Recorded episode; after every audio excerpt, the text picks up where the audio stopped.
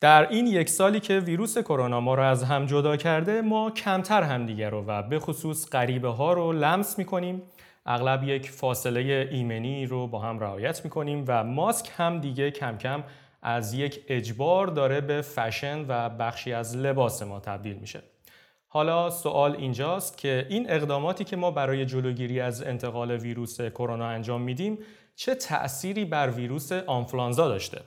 من اردشیر طیبی هستم و آنچه که میشنوید چهل و نهمین اپیزود پادکست مختصر و مفیده. اگر براتون سواله که این چند ماه من کجا بودم و چرا پادکست خاموش بود هم توضیحاتی رو در انتهای همین اپیزود بهتون میگم و بشنوید.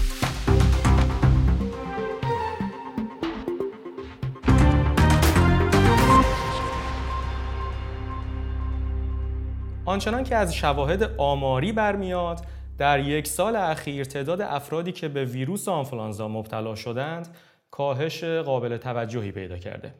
خب تا اینجاش خیلی هم عجیب و دور از انتظار نیست. ما این همه سختی رو داریم تحمل می‌کنیم که به ویروس ها مبتلا نشیم و این اقدامات داره جواب میده. ولی سوال اینجاست که آیا این خبر خوبیه؟ جواب خیلی خیلی مختصرش اینه که نه این خبر خوبی نیست. مسئله اینجاست که ویروس آنفولانزا همواره در حال جهش های مختلفه و به همین دلیل هم هست که ساختن واکسنی که کلا ریشهکنش کنه انقدر دشواره که تا به حال انجام نشده. این یعنی دانشمندها و ایمنی شناسان مجبورند که هر سال بر روی رشته های مختلف این ویروس کار کنند و در نهایت واکسن رو برای اون نوع از ویروس آنفولانزا می‌سازند که پیش بینی می‌کنند در فصل اپیدمی بعدی نوع غالب خواهد بود. برای همین هم هست که می‌بینید لازم واکسن آنفولانزا هر سال تجدید بشه چون ایمنی سال قبل ممکنه دیگه در سال آینده کارا نباشه. حالا و در اثر فاصله گذاری اجتماعی که در یک سال اخیر در جهان صورت گرفته تعداد مراجعین مبتلا به ویروس آنفولانزا به مراکز درمانی در سراسر جهان کاهش قابل توجهی پیدا کرده و به طبع اون داده های ویروس شناسی درباره جهش های جدید ویروس آنفولانزا هم به شدت کم شده. کاهش این اطلاعات توانایی دانشمندان برای ساخت فرمول واکسنی که مثل هر سال مؤثر باشه رو هم به شدت کم کرده.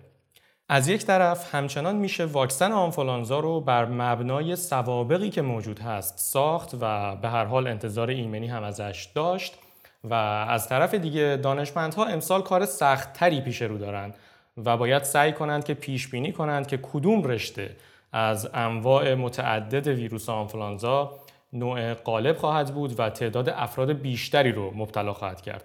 و بعد بر اساس همین پیش بینی واکسن رو فرموله و تولید کنند. این کار اگر نگیم تیری در تاریکی ولی به هر حال تیری در اتاقی نه چندان روشنه و باید دید که نتایجش چی میشه. ممکنه ویروس آنفولانزا در فصل اپیدمی بعدی محکمتر و کشنده تر از قبل هم حتی برگرده. در انتها یک خبر خوب و یک خبر بد.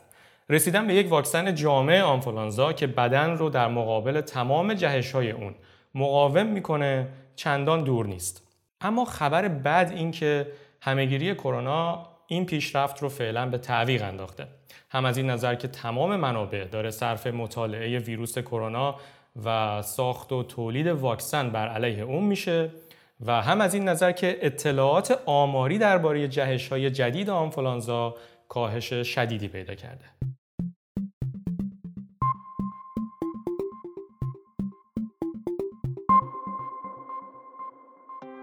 من اردشیر طیبی هستم و در پادکست مختصر و مفید کنجکاوی های شخصیم رو دنبال می‌کنم و نتایج اون رو با شما به اشتراک می‌ذارم. این اپیزود و چند اپیزود بعدی بخشی از تلاش من برای برگشتن به مسیر اصلی پادکست مختصر و مفیده و بعد از حدود 5 ماه توقف منتشر میشه. قبل از هر چیزی من باید بگم که خیلی بدون هیچ تعارفی شرمسار و خجالت زده شما هم که بدون اطلاع قبلی انتشار پادکست رو متوقف کردم و بسیاریتون رو نگران کردم. واقعیت اینه که من انتظار این همه لطف و محبت و پیگیری رو از سمت شما نداشتم. برای همین اصلا در مغزم نمیگنجید که لازم قبل از توقف یک خبری هم بدم. اینکه این رابطه انقدر نرم و انسانیه و با اینکه من شما رو نمی‌بینم و بسیاریتون هم تا به حال من رو ندیدید اما همچنان انقدر به من احساس نزدیکی می‌کنید نه فقط خوشحالم می‌کنه بلکه ممکنه که اشکم هم در بیاره.